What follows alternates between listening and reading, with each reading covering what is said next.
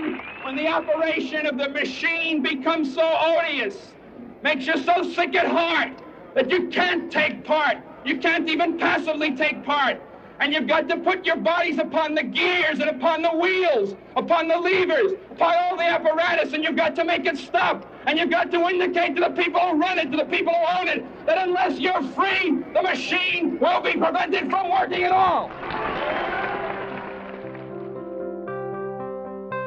Welcome to ten minutes on Democracy. That moment of democracy inspiration was from free speech activist Mario Savio's famous Put Your Bodies Upon the Gears call to action at U C Berkeley.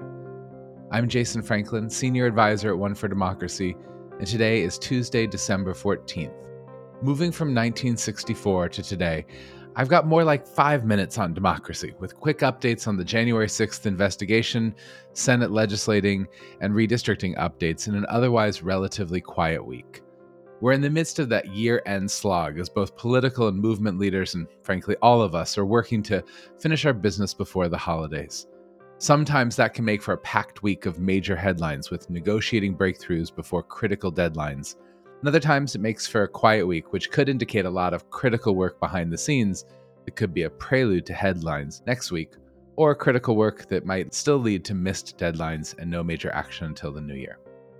This week we saw a quiet one, leaves us waiting to see if the final week before Christmas will be a banner week or not for American democracy.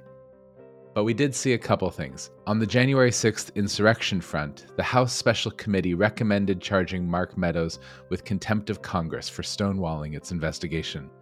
There's been a lot of this talk this week about text messages and phone calls from Trump's son, Fox News personalities, and close political allies of Trump who are calling on Meadows to get Trump to stop the attack on the Capitol that day, as well as a thirty-eight page PowerPoint that lays out pretty brazen plan to overthrow democracy, which landed in the inbox of the chief of staff on January fifth, and which he turned over to the special investigation before he stopped cooperating with them. Now, Meadows claims he merely received this email in his inbox and did nothing with, with it, but Phil Waldron, a retired colonel who helped produce the PowerPoint, has told the Washington Post that he spoke with Meadows eight to ten times and briefed numerous members of Congress with that PowerPoint before January sixth.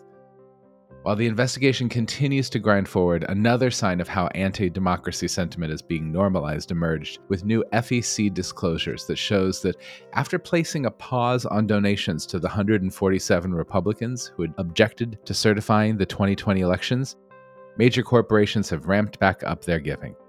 Every major corporation paused their giving to these Republicans after January sixth, leaving January donations to them at zero. And in February at only twenty-eight thousand, but they hit two point three million to the same set of objectors in September and October. In the Senate, Biden, Schumer, and others have been continuing to lobby Senator Joe Manchin to pass the climate and social spending bill before Christmas, but so far he's not gotten on board with that timeline. And on a related track, lead sponsors of the bill are working to get final sign-off from the Senate parliamentarian on more than twenty elements in the bill, including immigration reform and certain drug pricing provisions, to ensure that they comply with the upper chamber's budget rules. If the Senate parliamentarian declines, or if she provides alternate advice, the Senate could override her guidance, but so far Schumer's been unwilling to do that with major previous bills. It could leave some, lead to some massive final-minute revisions if necessary. It is, though, Democrats are showing some other signs of steady progress. Several Senate committees have released draft text of key sections of the Senate bill, and corresponding C B O scores are getting released on the costs of major elements of the bill. But there's no complete legislative text yet, and they still much must reach a compromise on the SALT tax. Another final note that's important to remember is that we've got a deadline. December thirty-first, we must pass this bill if Democrats want to preserve their expanded child tax credit, one of the major victories from earlier in the year, which has been delivering monthly checks to most families with children. This has been a critical part of the social safety net bill from the start, but months of negotiations are forcing Democrats right up against the December thirty-first deadline, and they could either, that could be a forcing mechanism to get this passed before the end of the year, or could end up blotting out one of their biggest political wins. In other actions in the Senate that we've been following, senators are actually voting today to wind down debate on the annual defense bill, which cleared the House last week. if the procedural hurdle is cleared, it should pass before the week is out. And frankly, if senators are all on the same page, it could even go more quickly, although that seems unlikely at the moment. The Senate is also set to address raising the country's borrowing limit. As I mentioned before, Congress passed a temporary loophole to allow Democrats to increase the debt limit on their own, which has made things go surprisingly smooth this week, and the Senate's predicted to have vote for final passage of the new debt ceiling today. Now, these moves clear the way for action on the climate spending bill if negotiations can be completed, and hypothetically also for the Freedom to Vote Act as well.